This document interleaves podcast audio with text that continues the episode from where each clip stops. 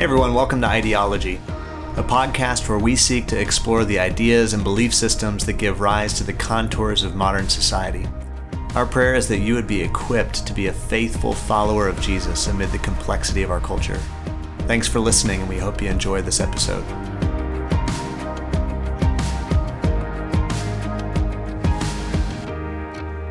Greetings, one and all. Mick Murray here with Drew Stedman. Welcome to the Ideology Podcast. And as always, we are grateful for your ongoing listenership. Again, you can reach us at ideologypc at gmail.com. We love hearing from you guys, and it's helpful to receive just your thoughts, feedback, suggestions. If there are topics that we haven't covered that would be helpful for us to take a look at, uh, that's great for us to know. And uh, we're, we're coming to you today back in our recording studio out of the nursing mother's room, gratefully. Uh, but both of us are exceedingly sore, uh, feeling our age, maybe, or at least I'm, I'm turning 40 this year. Drew, are you, are you 40? I'm turning 40 this year too and uh, we were at a staff retreat, and both of us faced off in a in a game where we had to race for a cone in order to answer questions about state capitals. And uh, I think we're like in my mind, I'm still 22, and uh, but my body is protesting. And uh, there were several times at this retreat that I I tried to do something, but my mind was out ahead of my body. And uh, actually, I gave several staffers an indelible image of an incredibly uncoordinated attempt at catching a ball uh, in kickball out in the left field. But nevertheless, here we are, sore and all. And uh, Drew, what are, we, what are, we talking about today? Well, before we talk about our topic, I think it's worth noting that Mick won the state capital race by one point. So, congratulations! Um, you. You. receive all well wishes uh, from your loyal following of fans. I did have a funny time trying to explain to my children why I was sore that I was racing to name the state capitals, and they were both confused and impressed, which is kind of how I felt about myself as well. To be completely honest, not only am I sore, but I think I broke a toe, and uh, my on my right foot, my left ankle is is uh, swollen and grotesque. So my kids are also a bit confused as to why I would sacrifice my body for so- something so inane as a state capitals test. But Mick, what is the state capital of Vermont? Vermont is Montpelier. There we go. Actually, been there. I think it's one of only two state capitals that doesn't have a McDonald's. At least that was true. Juneau in Alaska and Montpelier in Vermont. Fact check me, listeners, uh, on that one. This is why Mick is number one and I'm number two. well, today's conversation has nothing to do with racing for state capitals, but today we are going to talk about uh, what I've, I'm titling here performative social justice discourse or performative justice discourse. And the topic alone is a mouthful. So uh, before I, I, explain it, um, let me start by introducing why we're having this conversation. And something that I have noticed is there is this very rapidly evolving lexicon of how people talk about social justice. And you see it all the time, especially if you're online. And, and something like Twitter is probably the platform where you'll see this the most is these very carefully crafted statements that are put out by corporations, by individuals. But if you pay attention to it and if you track with this over time, you'll be noticing how the language that they use is rapidly evolving. And so statements that are used in May of 2022 are, are very different in, in what they describe from just two years ago, three years ago. And that's pretty, you know, you look at the way that language changes. It's normal for language to change over the course of decades, but for the amount and the intensity of how that language is evolving in a very short amount of time, I, I think there is some uniqueness to that. And I'm curious about stuff like this of why is that? And what does this language represent? Who does it serve? Why is it changing so quickly? Is it a good thing? Is it a bad thing? And where this uh, rubber hits the road for me, and I don't know about your experience, Mick, is um, that as many people rightfully demonstrate a deep concern for the poor and social issues, there is this tension in the background of how do we describe it and what language do we use to describe it. And if you and I are in a room together and we're both advocating for the poor, are we able to do so? Um, does our vocabulary support that? Does it hurt that? When somebody shows up and they're, they're saying, hey, I think we need to do something, the language that they use and what, to, at least from my perspective, seems to be happening right now is there is both the concern for the poor that is an ever present issue that, uh, from my perspective, God is shining a light on and encouraging the church to take seriously. But there is a second issue of the language that we use to talk about the poor that I think is a bit more complex, and I'm, at least for my part, ambivalent about it. And I, have started looking at those as two separate things. And I, I think maybe in one way it all gets lumped together, but I found it helpful to view the conversation is actually distinct from what we're trying to accomplish or do or care for. Uh, Mick, what's been your experience with this? Do you, are you noticing the same thing? Yeah, so I, you know, as you're talking, Drew, I'm thinking back on a couple of episodes that we've done over the past year. One earlier this year on concept creep, and then we've talked about language games and just, just the the shifting landscape when it comes to language and how how important language is. You know, I mean, just if I'm if I'm going to pan way back, thinking, you know, biblically um, that God created, God spoke everything into existence. Jesus is the Word become flesh, and uh, and how powerful words are, and words have meaning. Uh, it's how we have fellowship with God. It's how we have human, uh, any kind of human economy relationships. Uh, and we've we've covered in depth just how subjective language has become, and how constantly kind of the the landscape is shifting uh, when it comes to the words and the terminology that we use. Is this is that more along the lines of what you're what you're saying, Drew? Yes, absolutely. And so I'm, you know, as I look at this as it relates to social justice, I'm going to start with an assumption and I recognize this is not an assumption that we should make. And my assumption is that for followers of Jesus, central to our vocation is a deep commitment to care for the poor and the marginalized in society. And I recognize that clouding this conversation is a legacy of cultural Christianity where people were content to disregard the poor, not talk about the poor at all. So even though I'm raising some potential challenges with the way that social justice discourse is evolving, I'm thankful that it's a conversation that we're having and that you know to me the if the alternative is to not talk about God's heart for the poor, I'd rather talk about it even if we're talking about it in a way that leads to challenges um, because it does keep it in front of us. However, I, I have started noticing a trend that concerns me a little bit that for many people, a concern for the poor is equated to a person's ability to master the ever changing language of social justice.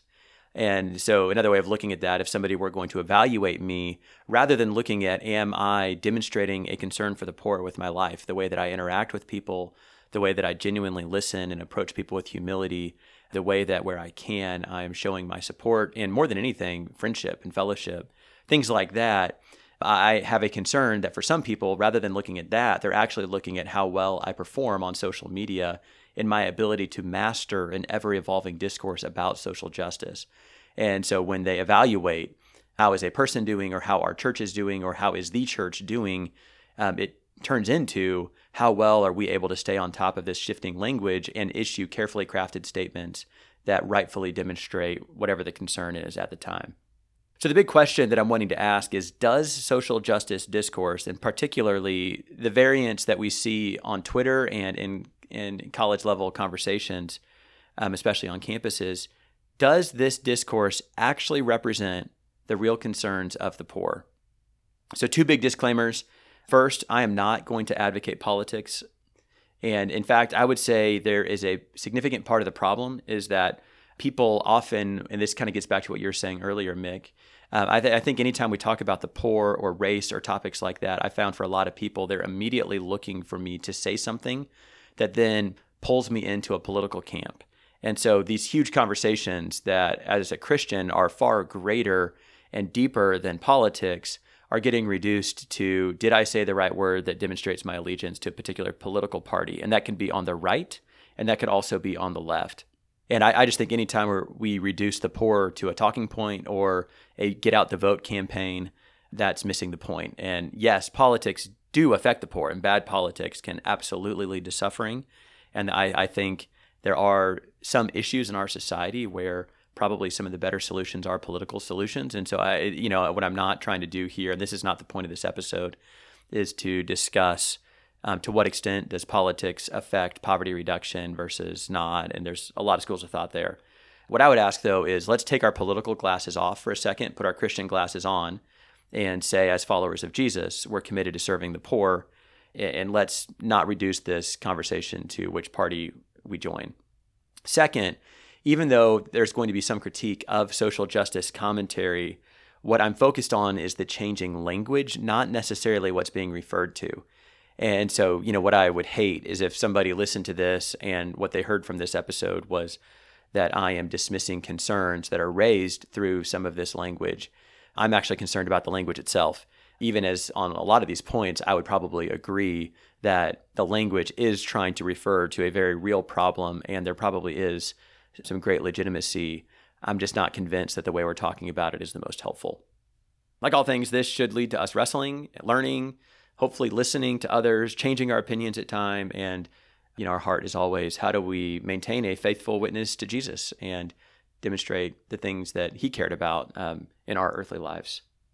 And again, these themes should be nothing new if you're a longtime listener of this podcast. Uh, hopefully, you see the tendency that we have to try to paint both sides of, of an issue and, and take a non political stance, but try to look at these ideas that are affecting the way that we think in our culture and our society from a from a biblical kind of orthodox Christian standpoint, but unpacking some really difficult but important uh, trends that we see in society, and this this being one of them. Again, just the the shifting landscape of how we use language and how that can obscure. One of the things I hear you saying, Drew, is how that can obscure the actual issue at hand. Yeah, you've talked about this in the past, Drew, about uh, often in the you know academic world, the efforts to kind of diagnose um, certain issues uh, or at least from a theological standpoint, to try to craft, you know, theology around like Pentecostalism, for instance, which is predominantly among the poor uh, globally.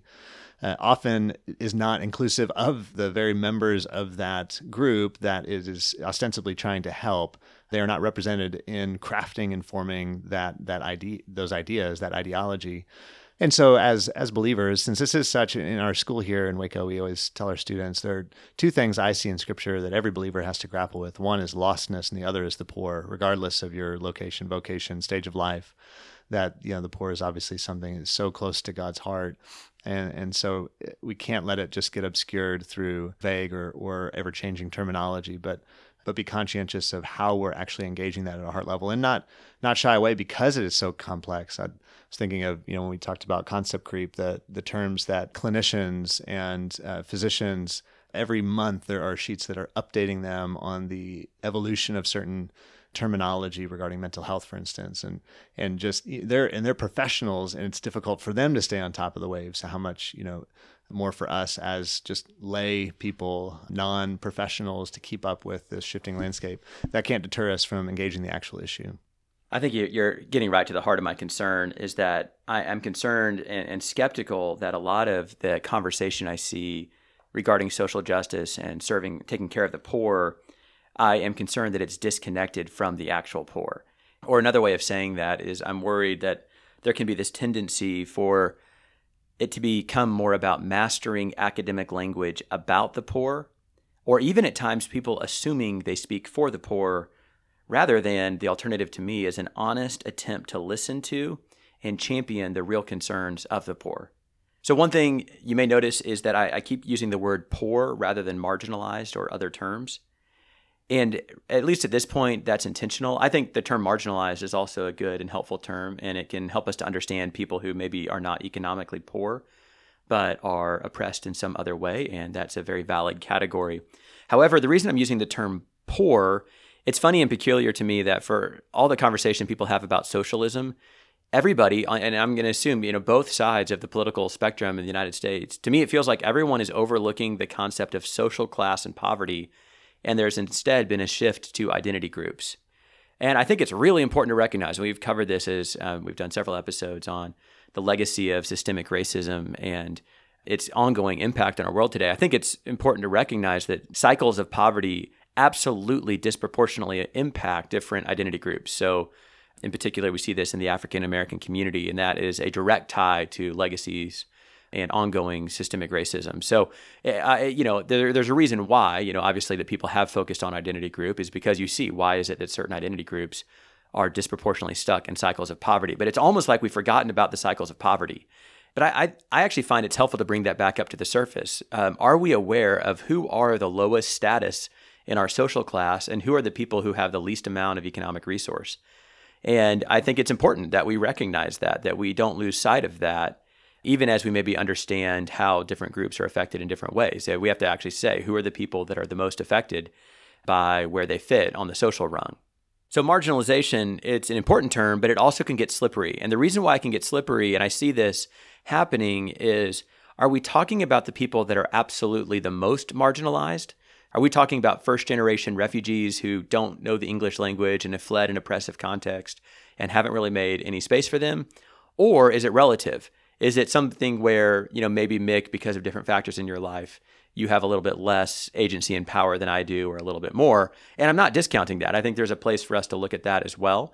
But I worry maybe that that's where so much of the conversation has gone that are we actually aware that there are people in every community and large numbers of people that do not have access to a lot of the material resources that they need? And that's directly because of where they fit on our social status pyramid in the United States. So I, I, am mainly using the word poverty and social class just because I don't hear that represented as much in this contemporary discourse. And I think it just helps to remind us that there are people who are really suffering. And of course, in the United States, that generally looks different than what we see with the abject poverty in other parts of the world, but it still is a reality here. So let me introduce a provocative statement. And that is that I believe to some extent, social justice discourse has become a means for educated people to signal their status and is often disconnected from the actual concerns of the lowest classes of our society. And I'm going to break down what I mean by that. Um, Pierre Bourdieu, who wrote this book called Distinction A Social Critique of the Judgment of Taste, it is probably one of the nerdiest things that I've read in a long time, but I found it helpful, especially as we get to this conversation. And so let me try to break it down and, and what I took from the book. Um, he's not directly talking about this, but I believe a lot of his ideas correspond really well. And what he is saying is that in every society, there's a dominant class and there's some group of people that sit at the top and that's always been the case. And of course that looks different in modern america than it did in ancient rome but there is still a dominant class here even if we like to convince ourselves that that's not the case. And the dominant class is measured by the accumulation of capital. So hang with me everyone but what he's saying with this and you can see this most obviously is economically you know so you have a dominant class these are the people who have the most money capital and that's what makes them the dominant class but Bourdieu's idea that he introduces is that capital is not just money. There's a different type of capital that is cultural.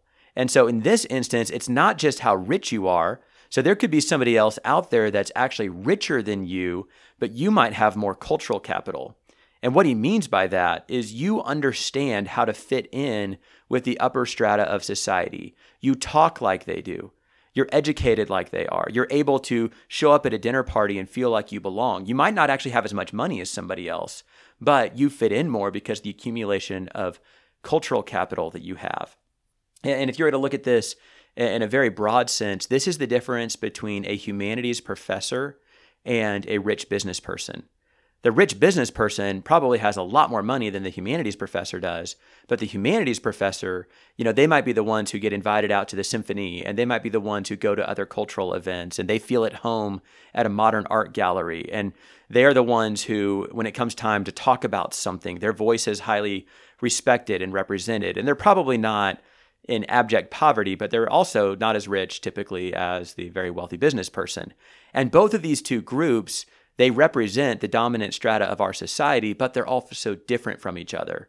And in fact, he would say often they're in conflict with each other. Both of them have accumulated a lot of capital. Both of them want to be in charge, but the way they got there was different. For one, it was economic, for the other, it was cultural. And so there's this tug of war back and forth between those with high cultural capital and high economic capital. Yeah, that's a really helpful analysis, and, and I think it's been well documented now, and, not just in that incredibly nerdy book, but uh, the idea of social capital as a defining marker for true wealth in the West. And I think that's a good example, the idea of the humanities professor and the businessman, because increasingly so, that ideological capital or the academic capital is highly esteemed in our society.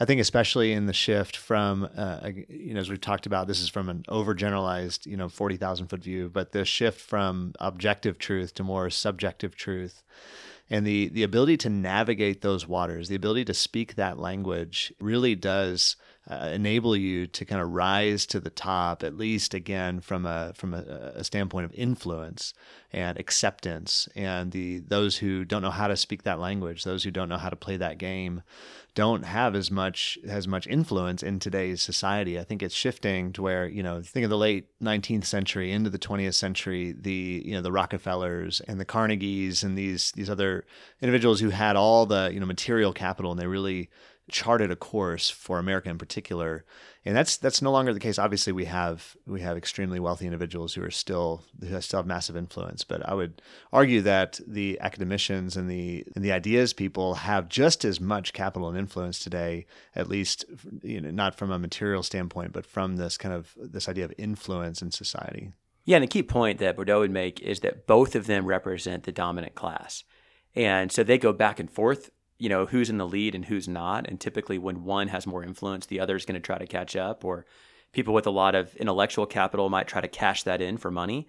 And likewise people with a lot of economic capital will spend that money on sending their kids to elite colleges. So they're both trying to get both but some are more rich than another. And so you know if you're having a hard time still wrapping your head around this think the difference between you know uh, i'm you know we live in the middle of texas so i'm picturing a successful entrepreneur who owns their own business, has a lake house and a boat. You know, that's somebody who has a good amount of economic capital.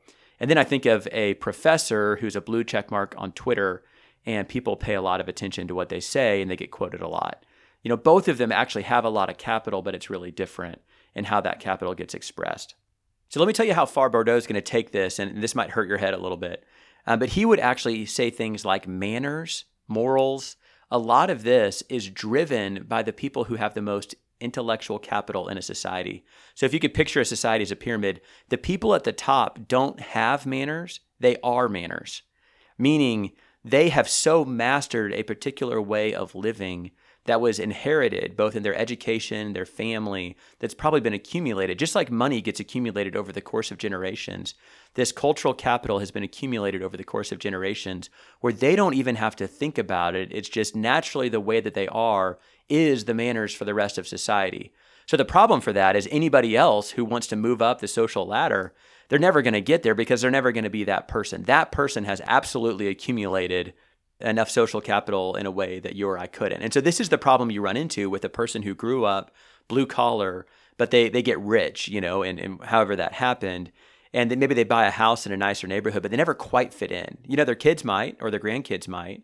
And, you know, we're blessed to live in the United States where this happens a lot more in America than it has historically happened in any other culture or society. So there is a path forward for social mobility here in the United States in a way that there's not in most other countries. But even here in America, I don't think we think about this maybe quite enough.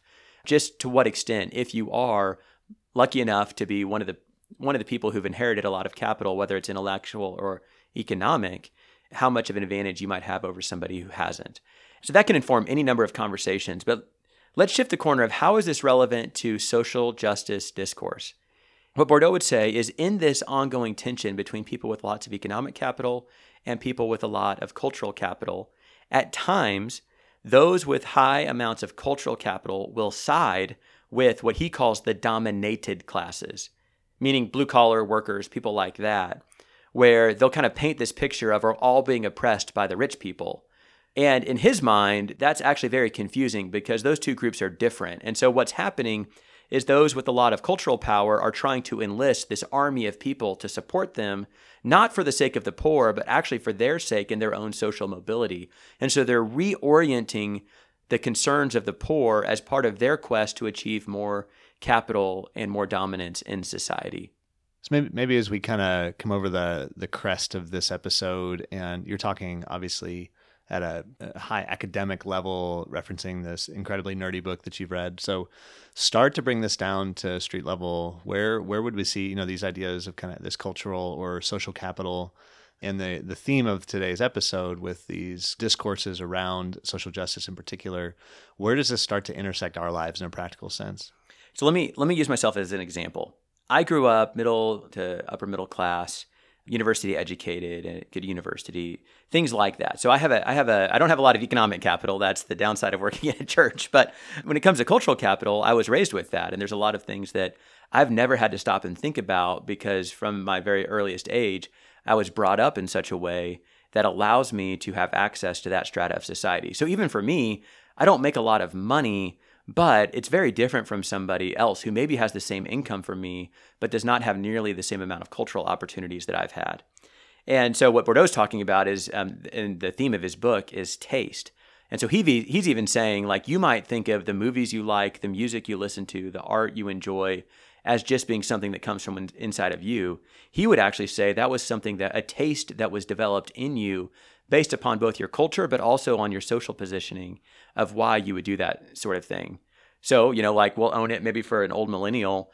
Uh, my taste in coffee, if I enjoy craft coffee, if I tend to read things like the New York Times or the Wall Street Journal or the Atlantic, if I like to eat organic food or healthier food options, like these are all little things that are a part of someone's life that I'm probably not consciously aware of, but I'm, I'm signaling where I might fit in social status in our society.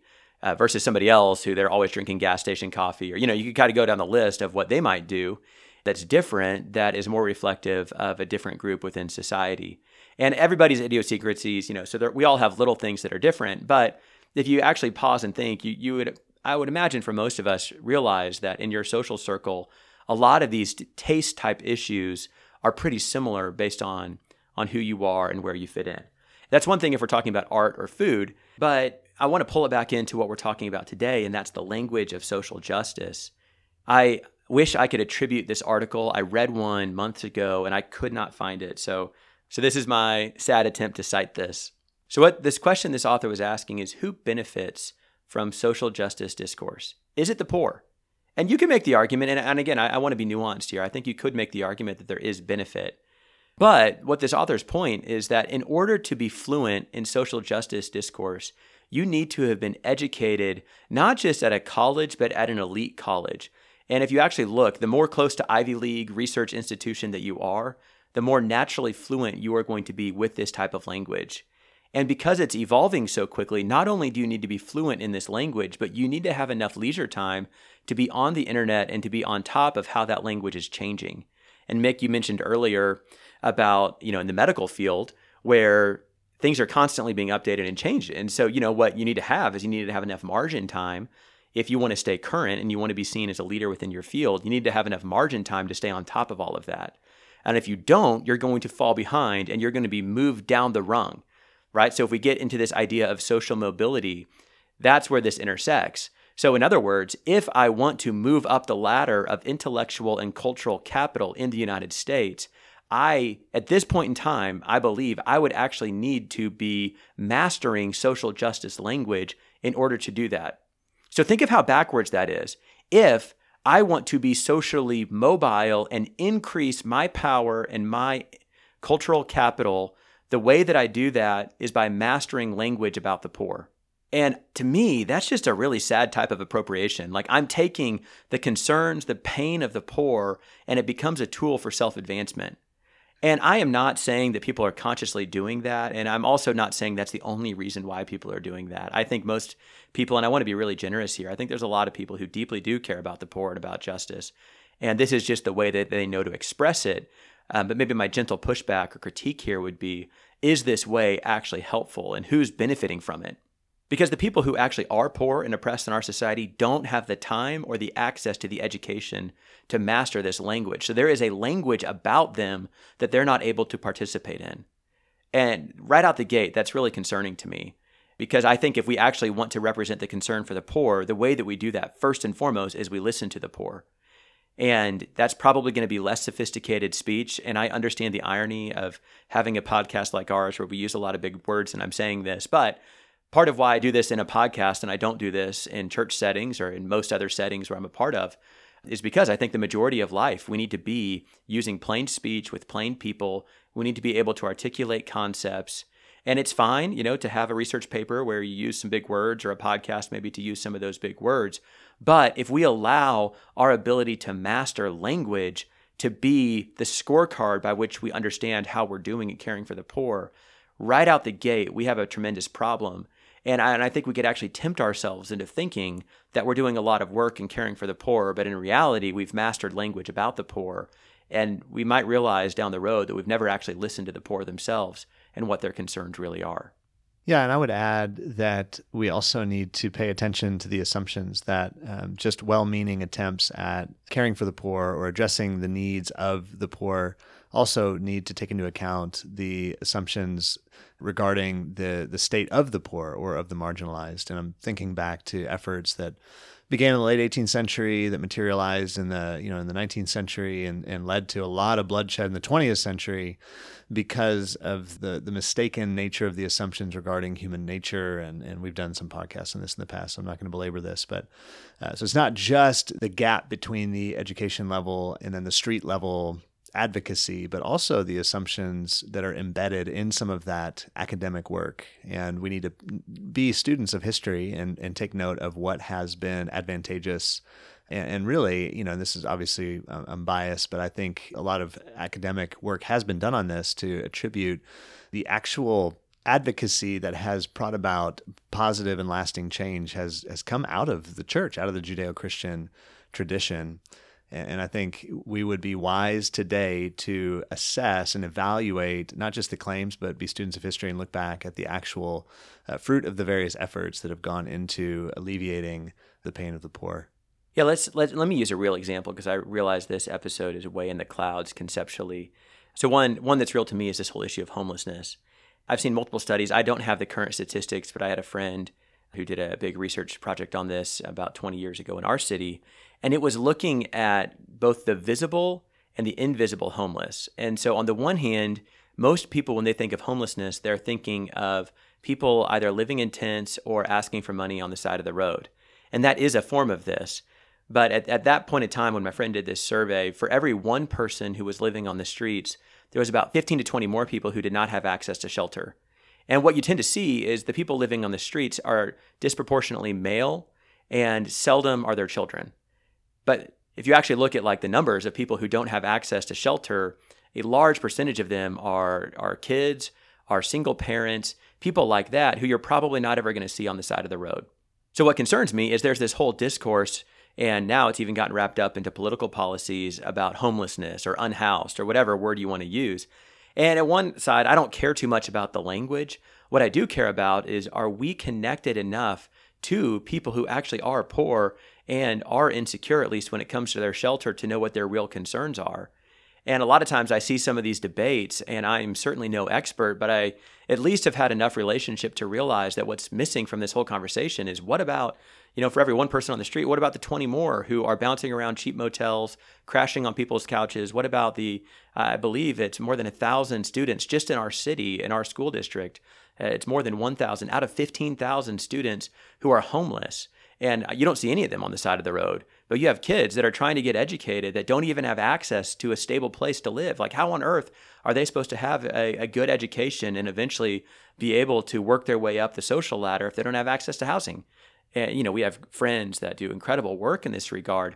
But these are the types of things that get overlooked because it's not part of this conversation that's going on on Twitter. It's the stuff that on a lot of these concerns, I'm not sure that either political party is going to champion it or, you know, or maybe maybe there would be an opportunity of both political ideologies to take a stab at it. Like that's so we, we can just reduce these conversations so quickly and what we allow is this this conversation, this discourse that's going on to shape our perspective and we end up missing whole segments of the population of people that are suffering.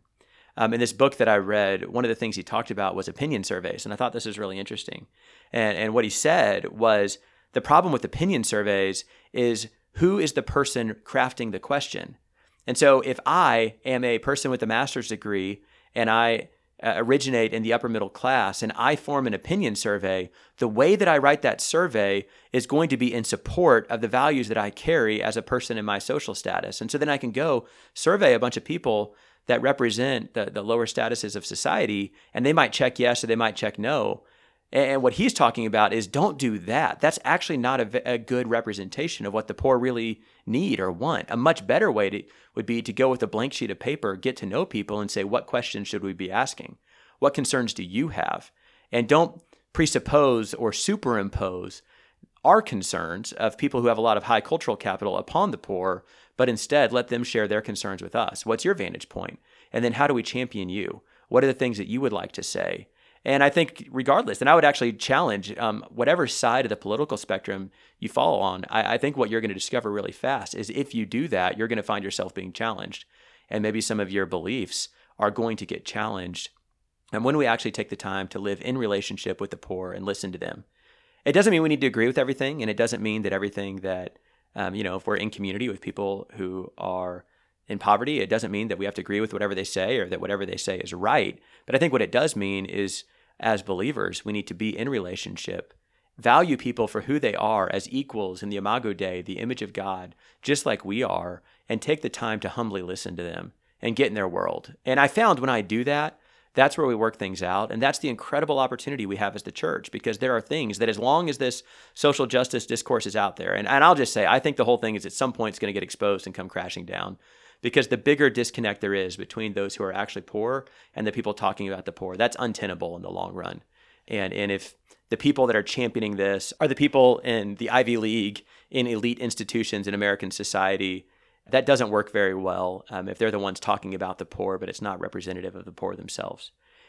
And so at some point, that's going to get exposed. And I have a lot of friends who do work in different parts of the country, in inner city ministry, and there's a growing discontentment because people are starting to see through this they're starting to recognize that a lot of people are talking about the poor, uh, but they're doing it absent relationship or letting the poor speak for themselves. And I, and I think there's going to be at some point some type of breaking point where that's going to have to get resorted. But I look at all that and I think this is where the church shines because we can do relationship, get in people's world, understand their real concerns, and maybe not on some grand national level, but at least with the influence that we have, partner with them in the areas that they believe are important. And at times that could turn into something that extends beyond just our, our little footprint. So may we be, as the body of Christ, may we be stirred with God's heart for the poor. May we engage at every level of the, not just the conversation, but that uh, and being part of the answer, part of the solution. And thanks so much for tuning in, and we'll catch you next week on Ideology.